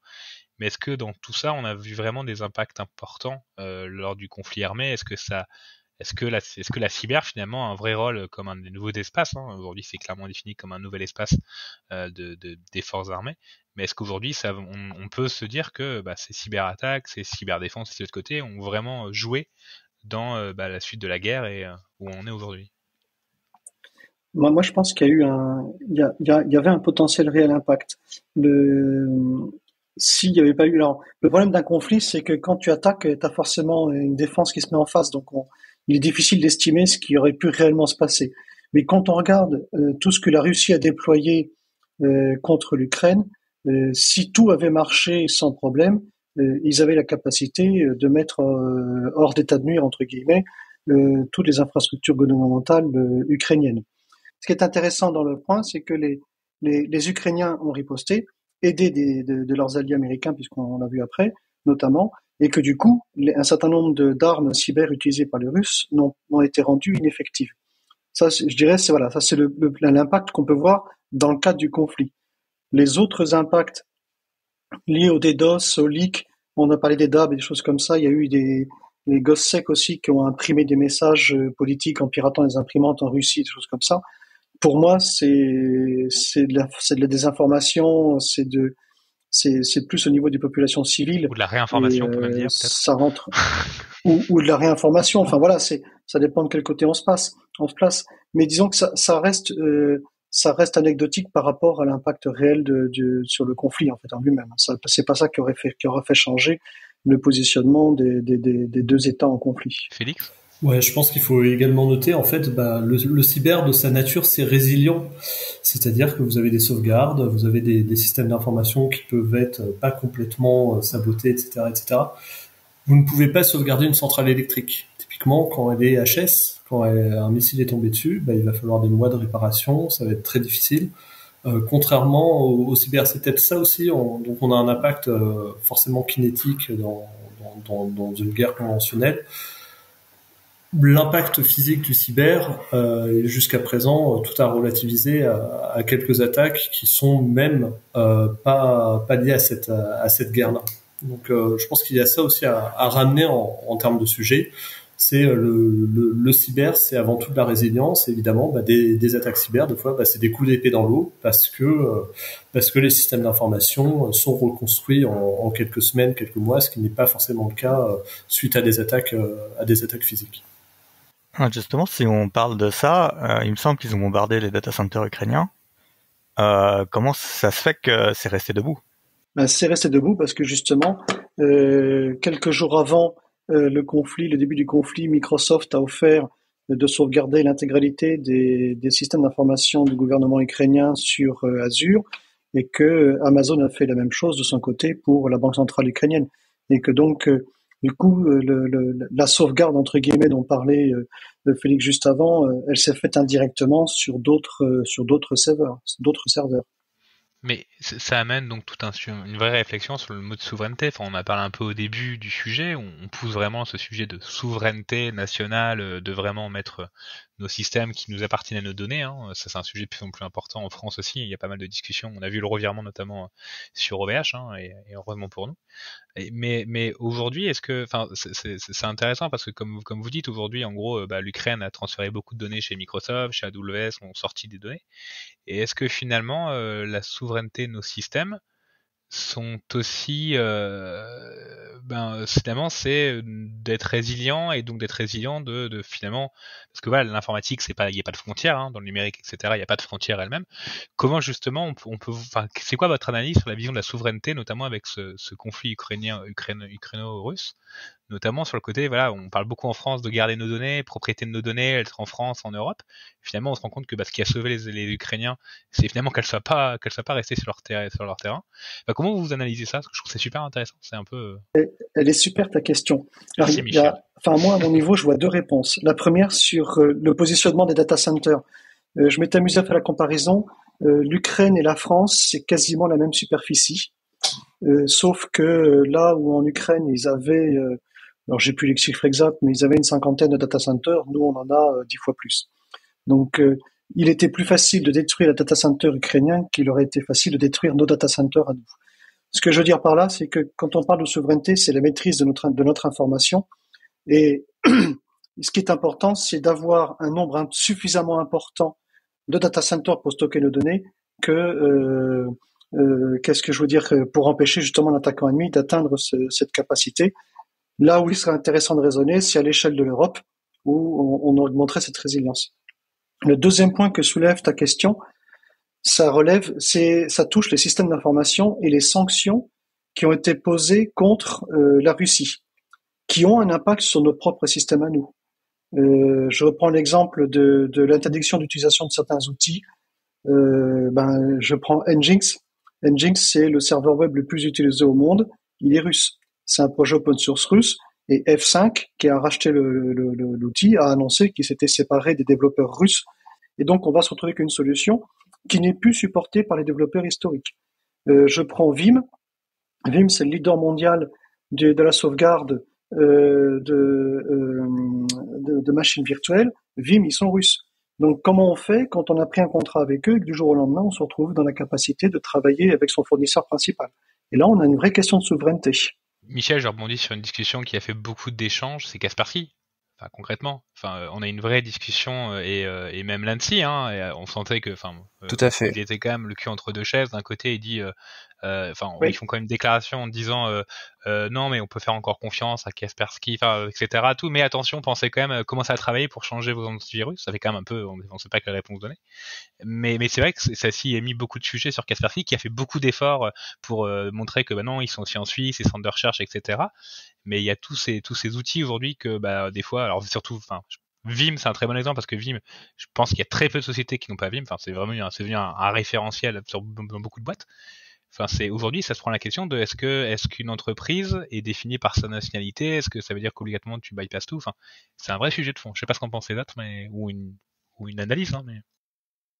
Alors sur ça, je suis totalement d'accord avec vous, il y a un vrai sujet dessus, euh, de fond totalement, un sujet de risque analysis en fait. Hein, derrière, c'est euh, tu contractes avec une société, euh, quel est le droit qui va s'imposer à elle, et toi, ton contrat, de quel droit il est. Et si tu fais ta société avec le droit de, par exemple, l'antenne française du, d'un éditeur, est-ce que tu vas dépendre de ce droit-là et donc du coup tu es protégé des sanctions ou est-ce qu'on considère que la maison mère est le problème et comme fait les US en fait maintenant ils tapent la maison mère et ils vont taper toutes les ramifications qui sont derrière. Et ça, ça va avoir un vrai effet euh, sur euh, tout ton business IT. Euh, vous avez cité Vim, etc. Moi, j'en avais noté quand même deux, trois autres. On a IBM, on a Gitbook, on a Google, on a Microsoft qui a pris part. on a aussi euh, des grands noms euh, comme euh, Yubico. On a plein de sociétés d'IT qui se sont positionnées dans ce conflit et qui du coup ont eu un effet. Et il y en a d'autres qui se sont positionnées de manière forcée parce qu'elles étaient sous cible de sanctions ou menacées de sanctions. Et euh, si on revient sur le, volet de la souveraineté, aujourd'hui, c'est demain, si on rentre en guerre avec un pays euh, qui est contre euh, certains intérêts, comment on fait pour assurer notre infrastructure critique et le fait que nos entreprises puissent continuer à travailler? Parce que en soi, les services étatiques et souverains vont sûrement utiliser des solutions ou pourront avoir accès à des solutions de backup souveraines. Mais tout ce qui est petites PME qui vont être des PME de la BITD ou des PME qui sont support de la BITD, là, ça risque d'être beaucoup plus compliqué de pouvoir définisse BITD, ami euh, Base industrielle, euh, technique et de défense, ou de défense et technique, des deux. C'est euh, globalement tout l'écosystème qui supporte l'industrie de la défense en France. Euh, donc ça, il y a, y a, eu un vrai, euh, une vraie question dessus. Euh, donc ça, juste pour la partie sanctions et souveraineté. Et après, on a une autre question dont on a un peu parlé tout à l'heure, c'est la responsabilité des entreprises, du coup, de l'IT notamment, et qui ont choisi de prendre un côté dans ce conflit-là. Est-ce qu'elles peuvent être considérées comme partie du conflit ou pas? Il y a, y a un vrai sujet dessus. Ouais, je pense que de façon générale, le conflit, enfin pour l'État aussi, a redéfini un peu la question de la souveraineté parce que pendant ces dernières années, il y avait, comme on l'a dit, il y avait surtout la question de où est-ce qu'on place les données, à quel droit, quel droit s'applique dessus, est-ce que, si, mes données sont sur un serveur aux États-Unis, est-ce qu'ils vont y avoir accès, etc. On, on était vraiment très, dans beaucoup de pays, on est très obsédé par cette question-là. Là, le fait de voir que euh, en Ukraine, euh, bon, si les, les data centers sont sur le, sont, sont, sur le terrain, euh, qui finissent sous des missiles, bon, ça, pose une autre question à laquelle on n'a certainement pas pensé parce qu'on n'avait pas lieu de, de, de, de, de se la poser. Donc d'un côté, on a une situation où il vaut mieux avoir les, les, les, données et les données, les infrastructures sur notre territoire pour euh, que qu'on soit sûr que ce soit notre droit qui s'y applique. De l'autre côté, on a une situation où si jamais on se retrouve dans, dans un conflit, finalement, c'est peut-être pas une bonne idée de les avoir sur notre territoire. Que les, euh, à mon avis, là, les, les, les, questions sont, les questions de souveraineté sont beaucoup en train de, de, de changer là-dessus et et il y a un gros enjeu derrière de redéfinition non seulement de, de ce qu'on cherche dans la souveraineté, de ce qu'on cherche dans la, dans, dans la protection des, des, données, des infrastructures, et aussi qu'est-ce qu'on peut faire parce qu'on peut pas on peut pas à la fois les avoir chez nous et pas chez nous. C'est pas trop possible ça. mais c'est, ça joue aussi je pense dans le enfin dans la priorité de la situation dans la situation en fait. Enfin les critères de sécurité euh, que, que beaucoup d'entre vous euh, connaissent hein, le DICT dispo intégrité confidentialité et traçabilité. On est beaucoup à se dire l'intégrité c'est un élément essentiel euh, quand même faut faire attention à ce qu'on a mais dans des systèmes aujourd'hui notamment le plus important, enfin, lors d'une guerre par exemple, le plus important c'est la dispo. Et aujourd'hui, il y a peut-être des, il y a des barrières qui, qui doivent se, bah, se baisser entre guillemets parce que voilà, quand l'objectif principal c'est, on s'en fout que, qu'un pays étranger ait accès aux données, le plus important c'est que le système il tourne encore quoi, c'est disponible. Donc c'est vrai que le, le, cas la situation de la guerre et de d'avoir gardé cette résilience, aujourd'hui résilience c'est assurer le, la de nos systèmes, euh, de garder nos applications, nos systèmes les plus critiques qu'ils soient, euh, qu'on, qu'on puisse y avoir accès. Donc c'est vrai que oui, c'est un sujet qui, qui, est, pas simple et je trouve que enfin, c'est pas blanc noir quoi. Non, et c'est quelque chose qu'on peut pas décider euh, uniquement à notre échelle. Euh, Aujourd'hui, on s'est aperçu en France euh, que euh, on n'a pas assez de marché pour pouvoir recréer un écosystème qui pourrait tourner de manière autonome. Du coup, on s'est lancé dans des initiatives européennes on peut mentionner Gaia X, on peut mentionner Horizon 2020. Euh, il y a plein de noms de programmes euh, au niveau de l'Europe de ce côté-là. Il y a des euh, programmes, on va dire aussi atlantistes. il y a une question de savoir qui sera ton partenaire fiable au moment où tu seras en guerre. Et là, la question reste compliquée. Tu parlais tout à l'heure, de, de, souscrire des contrats avec un opérateur local, enfin avec la branche locale d'un opérateur et pour l'application du droit. Euh, je pense que tous ceux qui ont pris des contrats avec Kaspersky, les ont pris avec Kaspersky France. Et malgré tout, l'interdiction, elle a concerné toutes les branches de Kaspersky, qu'elles soient France, euh, anglaise, euh, suisse ou, russe. Et la complexité, elle, vient là, l'analyse de risque, elle est, elle vraiment, tu parlais d'analyse à l'heure, je te rejoins complètement là-dessus, elle n'est pas facile à réaliser parce que la sanction, elle est unilatérale. Et c'est un peu le problème qu'a eu l'Europe là-dessus, c'est-à-dire qu'ils ont sanctionné, ils n'ont pas sanctionné Kaspersky russe, ils ont, ils ont sanctionné le groupe Kaspersky. Et, ça a posé, ça pose de gros problèmes. Alors euh, sur ça, il euh, faudrait que je revérifie exactement euh, qui a été sanctionné. Moi, je sais que c'est une vraie tendance que j'observe beaucoup au niveau de tout ce qui est américain sur les sanctions. avant, ils spécifiaient des petites entités ou vraiment l'entité qui avait été, on va dire, à l'origine de la complainte de l'OFAC, par exemple. maintenant, ils s'embêtent plus avec ça. Ils prennent le groupe et ils tirent le groupe. Et après, ils mettent un petit alinéa à la fin, et ainsi que toutes les filiales existantes ayant existé ou existeront de ces organismes. Donc euh, c'est. Si, si je me trompe pas, aux US, qu'ils avaient défini, c'est pour Kaspersky, je crois qu'ils avaient interdit à toute agence euh, américaine d'utiliser ces solutions-là. Point. Oui. ils n'ont même pas euh, filé, etc. Quoi. Donc. Oui, ça c'est c'est autre chose parce que du coup c'est pas sur le marché intérieur, c'est sur leur marché à eux de, de gouvernement. Et ça, il y a déjà eu euh, l'équivalent. On peut noter, euh, on peut faire un parallèle un peu au niveau de l'interdiction. Alors, je vais pas trop faire le parallèle parce qu'après, on va vraiment faire une grosse digression, mais entre euh, la partie Huawei dans les réseaux 5G et la partie Kaspersky dans la partie cybersécurité. On n'est pas sur les mêmes questions, mais derrière, on est sur une problématique de sécurité nationale. En tout cas, c'est ce qui est remonté par les tiers dans dans ce dans ce dans cette discussion, dans ce problème-là. Euh, et par rapport à ça, euh, derrière la solution aujourd'hui, c'est euh, des deux côtés, on n'est pas capable. Euh, enfin, le, le, problème, c'est qu'on n'est pas capable d'auditer euh, le code, de pouvoir le certifier d'une manière euh, infaillible en disant qu'il n'y aura pas de vulnérabilité qui peut pas être utilisée à des fins de malveillantes. Et c'est pour ça qu'on préfère interdire. Et, et, du coup, la question va se poser à terme de, il va falloir choisir ses ennemis en fonction de nos systèmes d'information. Parce que imaginez un matin qu'on se retrouve en conflit avec les Américains, qu'est-ce qu'on fait si on peut plus utiliser Microsoft? On serait bien embêté en France. on se risquera pas à les sanctionner? ah bah, en France et en Europe, hein, de manière globale. Hein. On demandera aux Russes comment ils ont fait. Bah, en soi, c'est pas une mauvaise idée euh, sur euh, sur l'idée. Hein. C'est que bon, nous, on est qu'à notre petite échelle, hein, mais il y a un vrai euh, besoin de tirer des leçons au niveau de cette souveraineté et au niveau de l'implication des acteurs privés par rapport à la défense dans ce conflit, qui est nécessaire, je pense, d'être pris en termes de recul par nos autorités pour qu'elles puissent planifier et se préparer à ce genre de crise-là. De toute façon, il vaut mieux se préparer et tirer les leçons aujourd'hui euh, que de se manger euh, la situation euh, de la Russie à l'avenir. D'où l'intérêt d'avoir un gros travail d'identification de, ces applications ou systèmes qui portent des processus critiques dans un pays, par exemple. C'est qu'aujourd'hui, il y a un choix. Aujourd'hui, ça ne veut pas dire de, tout, tout mettre à l'étranger pour avoir garantie, mais on se rend compte que certains systèmes qui sont critiques, qui peuvent être dépendants, euh, enfin qui sont importants, euh, il y a peut-être une réflexion à avoir demain de se dire voilà, si un jour euh, mon pays tombe, concrètement, comment je garantis ma résilience Comment je garantis que bah, les gens peuvent encore ben, être payés, que les gens peuvent encore avoir accès aux, informations, etc. Et, puis, enfin, c'est un vrai sujet de fond. Hein, c'est en espérant que ça n'arrive jamais en France. Hein, on croise tous ces doigts, bien sûr.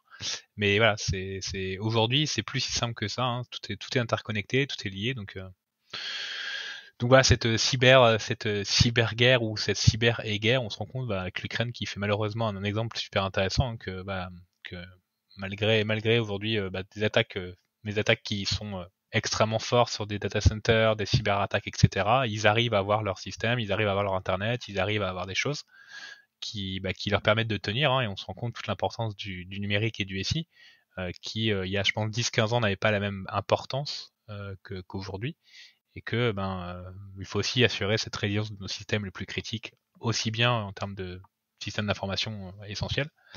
Et donc il y a, y a, tout un truc de préparation. Tu es en train de nous dire, Loïs, que tu es en train de nous dire qu'il va falloir que les OIV basculent sur Mandriva et sur LibreOffice. Alors, je ne voudrais pas dire ça, parce que sinon je vais avoir des problèmes. non mais non, dire c'est une réflexion. Il y a des systèmes critiques aujourd'hui euh, qui doivent être garantis, etc. Comment tu les gères quoi? Si demain ça arrive, si demain on a un problème, enfin, faut pas se retrouver le bec dans l'eau, quoi. Et, je trouve que l'Ukraine donne des vrais, donne des vraies leçons sur ça. Donc, euh. ça pourra donner une conscience politique, mais ça devient des sujets extrêmement politiques et euh, à l'échelle européenne, à l'échelle nationale certes, mais européenne. Et donc, on aura du mal aujourd'hui à donner plus de. Enfin, c'est pas au niveau de l'entreprise que tu vas prendre ta décision. Peut-être justement, peut-être pour conclure, est-ce que chacun vous avez une peut-être une, vision à apporter un peu pour conclure cette partie de cyberguerre ou cyberguerre, un peu ce que ce que vous en sortez de cette, cette longue discussion? Est-ce que pour vous, on est vraiment sur sur deux éléments vraiment totalement différents? Est-ce que voilà, quels sont pour vous les points qui sont vraiment essentiels à retenir sur cette sur cette première partie? Bah écoute, on, a fait, je pense qu'on a fait un tour assez assez intéressant. Euh, il y a un point que je voudrais souligner euh, qui est, à mon sens, inhérent au domaine cyber, c'est qu'on a on a énuméré les forces en présence, mais euh, finalement il y a plein d'autres petites choses qui existent et qu'on qui peut avoir. Il y a il y a un chercheur qui a monté un groupe, je crois que c'est Accurmom ou un truc comme ça, hein, où euh, il a il a monté des faux profils de de, de, femmes euh, sur Facebook et sur le Facebook Group pour attirer des soldats russes, euh, les invitant à prendre des photos. Et à partir des photos en question, les géolocalisant, il a envoyé l'information à l'armée ukrainienne et qui a pu cibler un certain nombre de bombardements.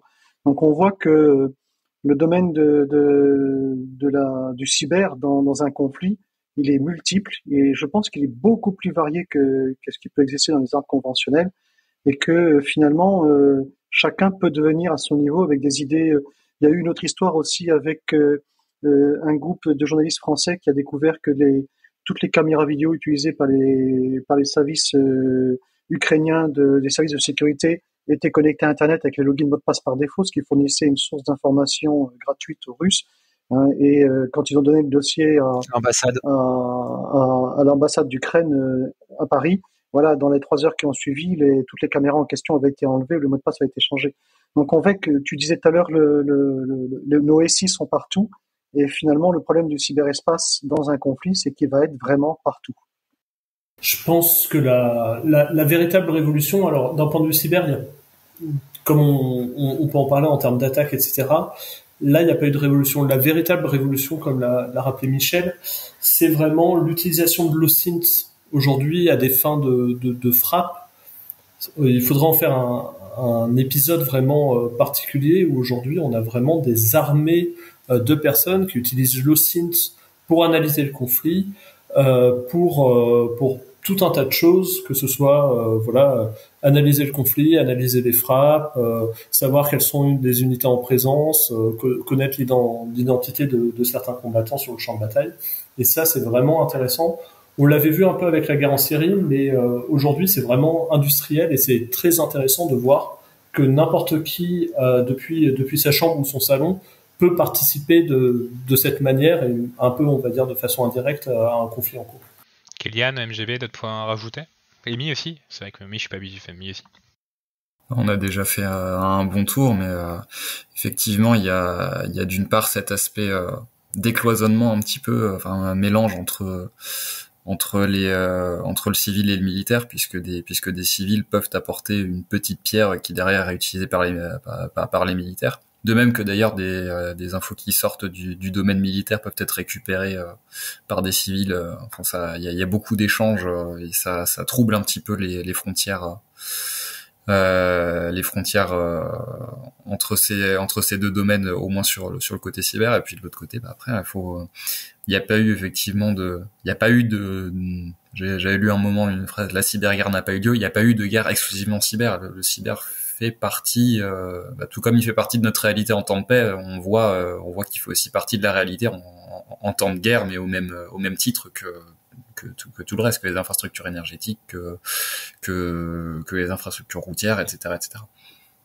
Ouais, ouais, bah ouais, je, bah, je pense que la conclusion de Kélian est parfaite. Hein. Je, je rejoins tout ce qui a été dit et ouais, je pense que c'est ça euh, probablement le, la leçon de, de ce qu'on voit depuis le 24 février. C'est clairement ce, que disait Kélian, le, le brouillage des liens entre ce qui relève du conflit euh, purement militaire et ce qui relève de à la fois des cibles civiles, mais aussi du fait qu'on puisse avoir des en fait des attaquants civils, des, civils qui s'engagent dans la guerre sur le plan cyber. Du coup, euh, ouais, je vous rejoins là-dessus euh, complètement. Oui. Sur euh, ce que tu disais juste à l'instant, euh, Marie-Gabrielle, un exemple euh, d'attaquant, enfin de civil qui s'engage dans la guerre, qui pose une question, c'est l'IT Army of dont on a parlé, mais un autre exemple, c'est l'application qu'a mis à disposition l'Ukraine pour signaler en fait les tirs de roquettes à distance. en faisant ça, le civil qui notifie qu'il y a une requête qui est passée au-dessus de lui devient membre puisqu'il devient partie prenante du signalement pour ses forces armées.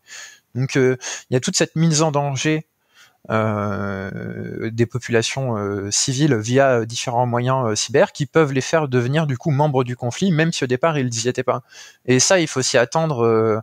on en parlera peut-être un peu plus hein, dans la partie géopolitique sur le fait que la Russie, quand sera peut-être prosécutée, enfin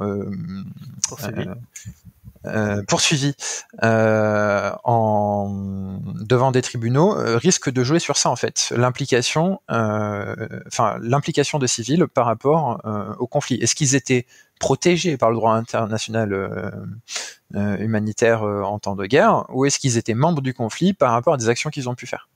Et ça, il va y avoir un vrai enjeu derrière, puisque c'est ce qui va faire ou non de la qualification de crime de guerre sur les civils ou pas. Euh, la dernière chose que je rajouterais euh, sur euh, la partie guerre, c'est qu'il y a beaucoup de leçons à tirer de ça. il va falloir des années pour pouvoir avoir une visibilité complète. Nous, on parle aujourd'hui euh, avec les éléments euh, qu'on a, mais il se peut que dans cinq ans, on apprenne euh, des choses, ou même beaucoup plus tard. On apprend encore des choses sur ce qui s'est passé lors des périodes sombres en Russie, sur tout ce qui était KGB ou Okrana ou autre, au fur et à mesure des recherches des gens qui font des investigations dans les archives, qui deviennent plus ou moins publiques au fur et à mesure des années. là, il va y avoir un enjeu. Et un des principes en jeu, ça va être de conserver ces archives. Aujourd'hui, on a beaucoup de, de matériel, de données qui a été produite pendant cette guerre, et un enjeu de conservation euh, qui est énorme hein, pour pouvoir, bah, un, poursuivre les, euh, les, euh, les, attaquants, et derrière pouvoir rendre la mémoire et pouvoir relater du conflit. Et c'est là où il va falloir qu'on soit très fort et qu'on ne tombe pas dans des travers de possibles négations de ce conflit à l'avenir.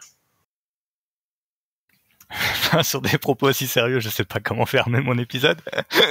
du coup, euh, on a balayé ce qui était, euh, on va dire cyber dans le domaine de, de ces conflits. On va revenir dans les épisodes suivants sur ce qui est euh, opération de désinformation, de propagande, et puis sur la partie euh, géopolitique.